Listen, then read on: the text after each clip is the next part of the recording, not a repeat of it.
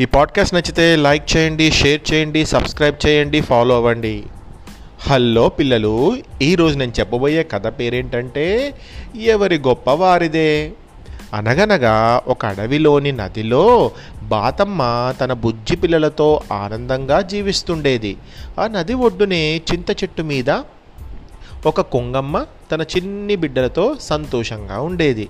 కొంగమ్మకు బాతమ్మ అంటే చిన్న చూపు. అది తనలా ఎగరలేదని కించపరిచేది ఎప్పుడూ అవమానిస్తూ ఉండేది.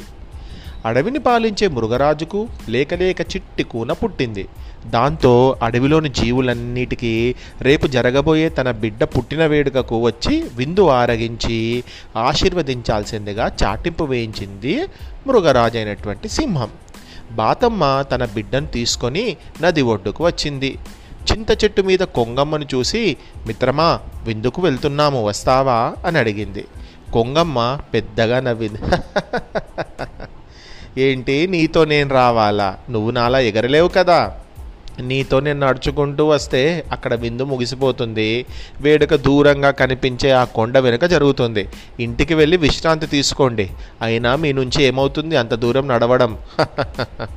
అని చాలా ఎగతాళిగా మాట్లాడింది.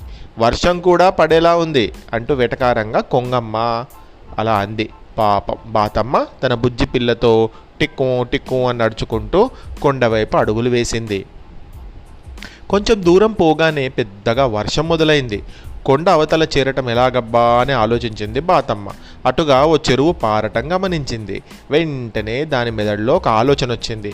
అంతే పరుగున వెళ్ళి పిల్లతో సహా చెంగున చెరువులోకి దూకింది. హాయిగా ఈదుకుంటూ కొండ అవతల వైపు ఉన్నటువంటి సభ జరిగే అంటే అక్కడ పుట్టినరోజు వేడుక జరిగేటువంటి ప్రాంతానికి చేరుకుంది.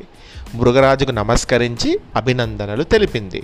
దాని చిట్టుకునను దీవించి విందుకు కూర్చుంది. బాతమ్మ కడుపు నిండా కమ్మటి పదార్థాలు ఆరగించింది. తరువాత మిత్రుడు కొంగమ్మ కోసం వెతికింది. వాన పడడంతో ఎగరలేక రాలేకపోయిందని తెలుసుకుంది. మృగరాజుకు విషయం చెప్పింది. రాజా ఇద్దరం కలిసే వద్దామని అనుకున్నాం కానీ వర్షం వల్ల కొంగమ్మ చేరుకోలేకపోయింది. ఆకలి మీద ఉంటుందేమో మీరు అనుమతిస్తే కొంచెం ఇక్కడ ఉన్నటువంటి ఆహార పదార్థాలను ఒక పొట్లం కట్టిస్తే నేను తీసుకొని వెళ్ళి కొంగమ్మకు ఇస్తాను ఆహారం ఇస్తాను అంది బాతమ్మ. మిత్రుడి ఆకలి గురించి ఆలోచిస్తున్న బాతమ్మ గొప్ప మనసుకి సింహం పొంగిపోయింది. ఓహో అదేముంది? ఇక్కడ ఉన్నటువంటి ఆహారాన్ని నువ్వు పొట్లంలో తీసుకొని నీ స్నేహితుడైనటువంటి కొంగమ్మకు ఇచ్చే నాకేం ఇబ్బంది లేదు అని చెప్పింది సింహం. బాతమ్మ తనలా ఎగరలేకున్నా కూడా గొప్పగా ఈదగలదని తెలుసుకున్నటువంటి కొంగమ్మ ఈ విషయాన్ని కూడా తెలుసుకుంది. సింహం దగ్గర వెళ్ళి ఆహార పొట్లం తీసుకొని వచ్చినటువంటి బాతమ్మను చూసి చాలా ఆశ్చర్యపోయి ఎంతో అవమానంగా బాధపడింది కొంగమ్మ.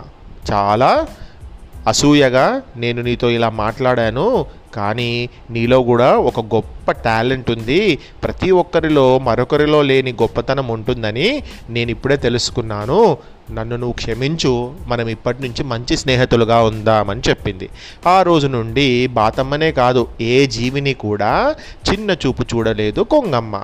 ఈ కథలోని నీతి ఏంటంటే ఎవరి తెలివితేటలు ఎవరి సామర్థ్యాలు వారికి ఉంటాయి మనము ఒకళ్ళని తక్కువ చేసి ఎప్పుడు మాట్లాడకూడదు. ఎవరి టాలెంట్ వారిదే అంటే ఎవరి గొప్ప వారిదే. ఇంతటి చక్కటి కథను రాసిన వారు పైడి మరి రామకృష్ణ గారు.